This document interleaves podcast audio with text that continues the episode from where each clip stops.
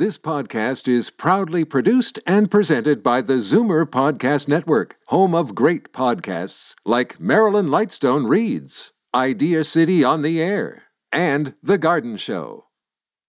You're listening to an exclusive podcast of Fight Back on Zoomer Radio, heard weekdays from noon to one. You're listening to an exclusive podcast of Fight Back on Zoomer Radio, heard weekdays from 11 to 1. Fight Back on Zoomer Radio. Here is Libby Znaimer. Welcome back. The numbers to call once again 416 360 0740 or toll free 1 866 740 4740. And now we are going to take a look at a searing documentary that puts a human face on the controversial issue of assisted dying. Producer John Thornton was shocked to learn that after suffering terrible pain for a decade, his old friend Kathy Wardle was planning to travel to Switzerland to end her life. Kathy allowed him to document her journey because she was passionate about making the process legal here in Canada. Uh, here's a clip from the film. A great deal of sorrow that, that, well, first of all, that I have to, that I can't be fixed, that I have to die. I don't want to die. But I can't live like this. I can't live in pain. Well, I am here with John Thornton, who is the producer, director, and videographer of the film, and also with Kathy Wardle's sister, Leslie Forrester. Thanks so much for joining us. Oh, thank you for having us. Thanks for having me. Okay, so take us back to the beginning, John. I know that this started for you uh, with something pretty innocent a phone call about buying a house. Yeah, it, uh, it actually happened about a year ago. Uh, well, it was a year ago uh, on Monday. Uh, Kathy, who is a good friend of mine, I've known her for about 20 years. We were acquainted as uh, she was a real estate agent of mine and got me a house. And I heard through a mutual friend that she was downsizing, uh, selling her house in Cabbagetown. And the mutual friend asked me if I'd be interested in buying it. It was kind of like a whim. And it's like, oh, Kathy's house was beautiful. Yeah, we'd be interested in it. So we made arrangements to go over the following day to talk to her about it and uh, you know my partner Bill and I were we were excited at the prospects of purchasing Kathy's house. Everything seemed innocent until we got in the door, and then uh, Kathy had put her arms on my shoulder and said, "John, I have to tell you." The true story, what's going on, and that's when she told us that she was going to Switzerland to end her life. Wow! And and how did you react?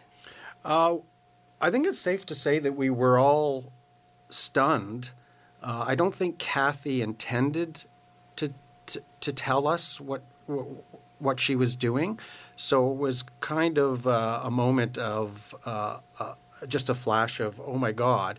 But then Kathy, being the kind of person she was, it was like, okay, well, let's go through the house. And she took us for a, a tour through her beautiful house.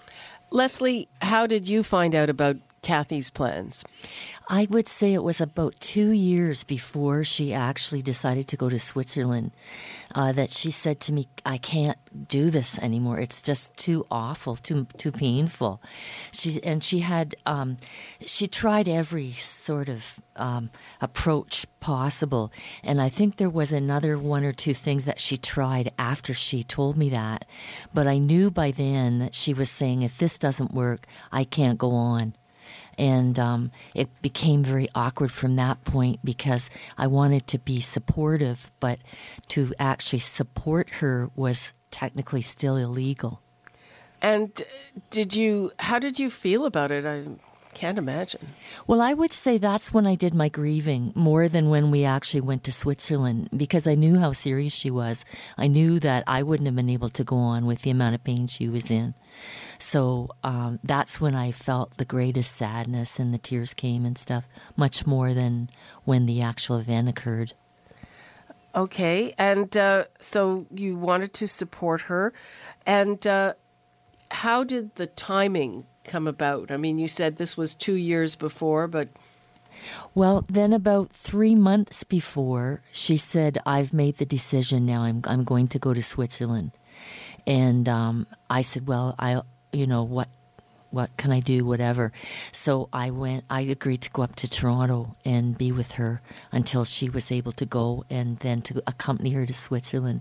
So that ended up being about a three month process because it's no quick decision for the Swiss to um, to accept somebody. It was twenty six different documents that they wanted her to produce and then we had to get plane flights and so forth. So, so what kind of documents? Well, um, they want to establish who she is for one thing, and secondly, that nobody's going to object. So, uh, one of the two of the most difficult things were we had uh, she had to get um, her husband's death certificate, and he died in New York State. So that meant we had to somehow get that information across the border. They wanted somebody to walk in and pay the ten dollars; they wouldn't take it by phone. And and then once that all happened, we got the so-called provisional green light, which is yes, you have the go ahead to come over here and have a doctor assess you. Uh, but after that, about 20 minutes after they told us that she had the green light, they emailed back from Switzerland and said, We think we better have the marriage certificate. And they got married in England, so that meant trying to get a document from England to Switzerland in time for the this plane flight that we just confirmed. Okay, they were, they were very thorough in terms of what they what they were looking for. I remember Kathy telling me that one of the things was that they needed she needed to go to her dentist to get her dental records to send over to Switzerland, and they had to be good enough that they could identify her body, but she couldn't tell her dentist that because he, she didn't want her dentist to know. okay. So, well, she has a right to her dental records, I guess. Yeah, but to say they have to be good enough that my body can be identified, which was the instruction she got from the Swiss. It's just you want to make sure you're getting the right thing. Yeah, Yeah, was, or the right body. or the right- yeah. Uh, so, how did the documentary come about? so the day that Kathy had, uh, we went over there to see the house. Uh, my partner and I went home and we kind of absorbed things, and I think Kathy absorbed what had happened as well. And she called the next day and she uh, she said, uh, "John, I know I dropped a bombshell on you, uh, and you were probably."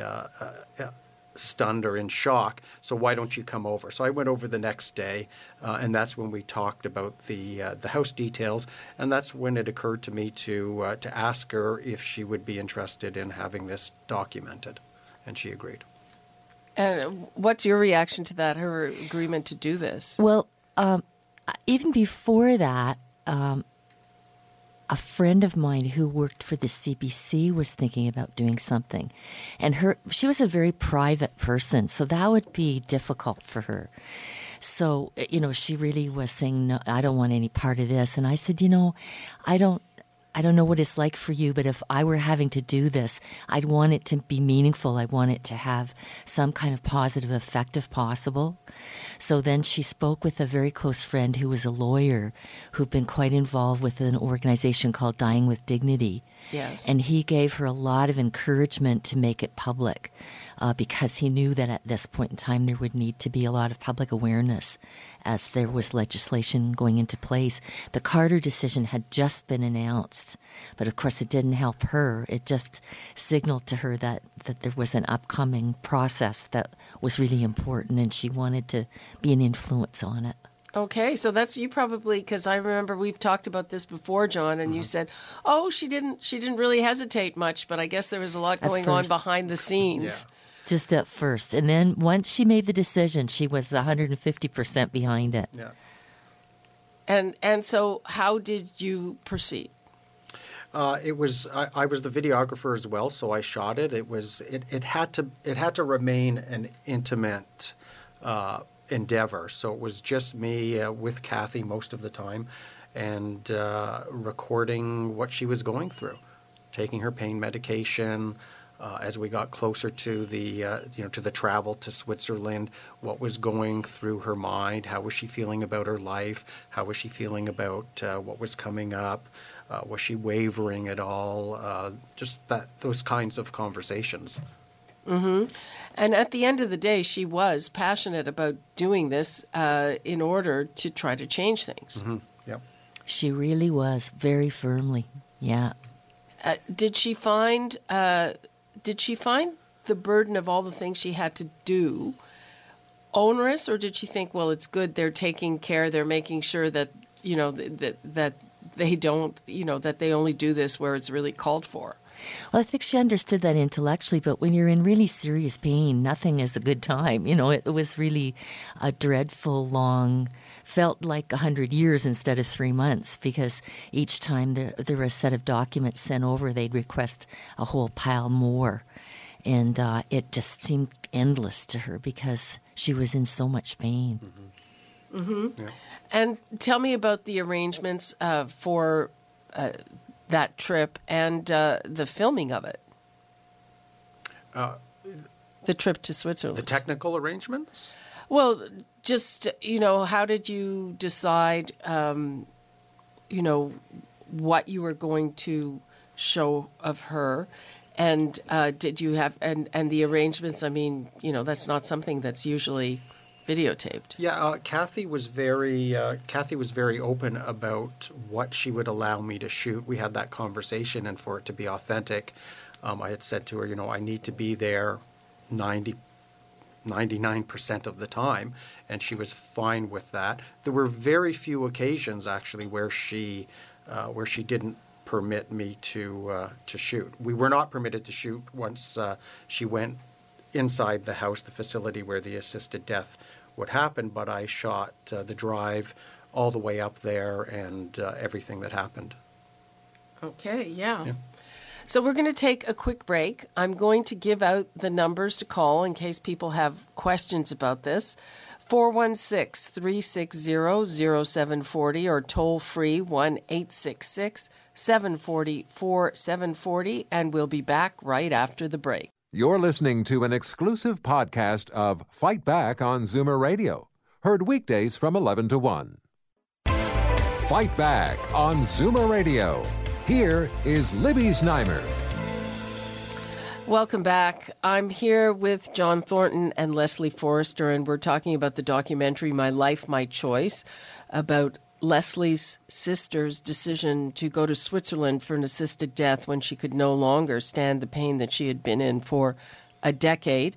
If you have questions about that, if you have an opinion about whether that should have been available for Kathy here in Canada, and should be going forward, call us at 416 360 0740 or toll free 1 866 740 4740.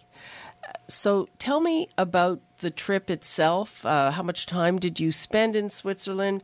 There were times uh, I was watching that it, you know, it looked like a nice time. Well, first of all, we had to go business class, which I've never done before, and it cost a fortune. I had no idea. Why?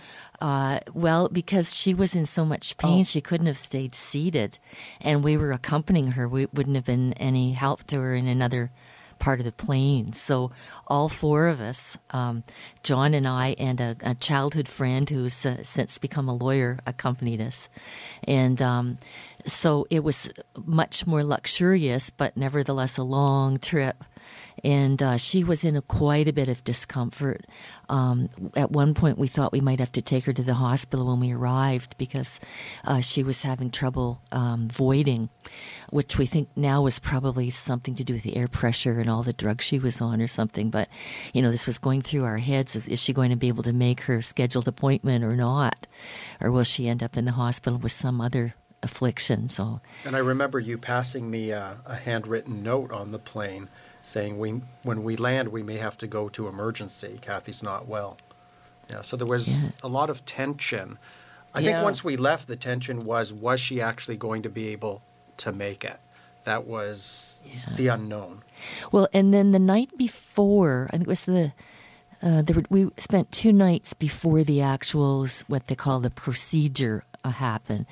And um, the night before, she went into a full um, seizure uh, just before she woke up. And her her legs and arms were flailing all over the place. And uh, when she woke up, like when she she regained regular consciousness, she said, My knee's sore. And I kind of gulped and said, Is it? You know, I didn't want her to know what she was going through. But again, she was on so close to the maximum medication that it, just about anything could have happened. Yep. So the biggest um, reassurance to me was when the doctor came to assess her. And it turned out he'd been an orthopedic surgeon before he retired. And he was so affirming about it. He said, Kathy, I've read every word of your operative notes for all the different operations you've had. He said, I used to do a lot of those operations and I used to assist with the others, the, the uh, back operations. He used to do the knee and the hip operations. And he said, I completely understand what you're doing and why you need to do it.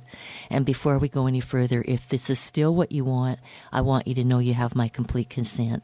And it was just this huge sigh from her that she was understood and there weren't going to be any roadblocks. Okay. What about? I mean, you went out to dinner. You went for walks. Uh, did, how did that feel? we I think we made the best out of a, a, a bad situation. A bad situation it, being that we were going to lose, you know, Leslie was losing her sister and I was losing a friend and all the other people back home were losing someone that they loved. Um, but on the other hand, it was, uh, we knew what we had gone there to do and Kathy was in a lot of pain and this was her decision and this is what she had decided to do. So there was some relief knowing that once it was over, once she took the potion, uh, that she would be out of pain. So it was, it's, it's, I don't know, it's hard to, it's hard to explain. My mother died about 12 months prior to this, and that was a terrible death, you know, sitting there and watching her go through it and gasping for air. And when I when I compare that to to Kathy's death, uh, I don't want people to, you know, to think I'm callous, but Kathy's death was very calm and peaceful. It was it, it was it was not as horrific an experience as it was watching my mother or other loved ones that I've seen die. Okay. I don't know. Do you agree, Kat? I Uh, do. I totally agree. And what was it like for you, your her sister? First of all, what did you have planned? You know, sometimes it looked a bit like a party almost.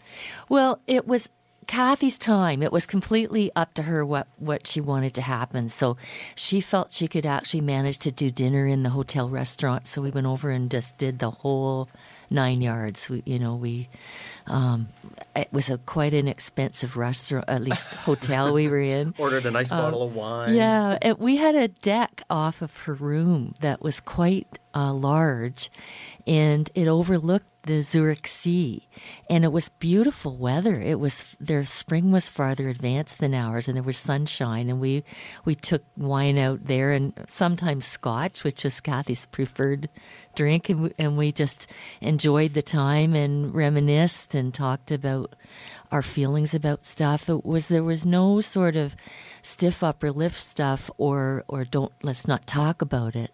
It was all very um, out on the table. Well, di- didn't she say it was her last time? She wanted it to Yeah, be good. Yeah. Mm-hmm. Yes. I get that. Yeah. Yeah. She said, I want, I'd like to go across the lake. So we figured out how to get on the ferry and off we went. And she wasn't comfortable, but she w- was having a chance to see some scenery and just, you know. I can remember in the car coming from the airport, she was chatting away with Ted about what Switzerland looked like and stuff. It, it was just, she said to me, what, what do you want me to do with all my, my personal my stuff, you know, my luggage. And, uh, you know, she looked, gave me this look, and I said, let's just leave it as if you're coming back.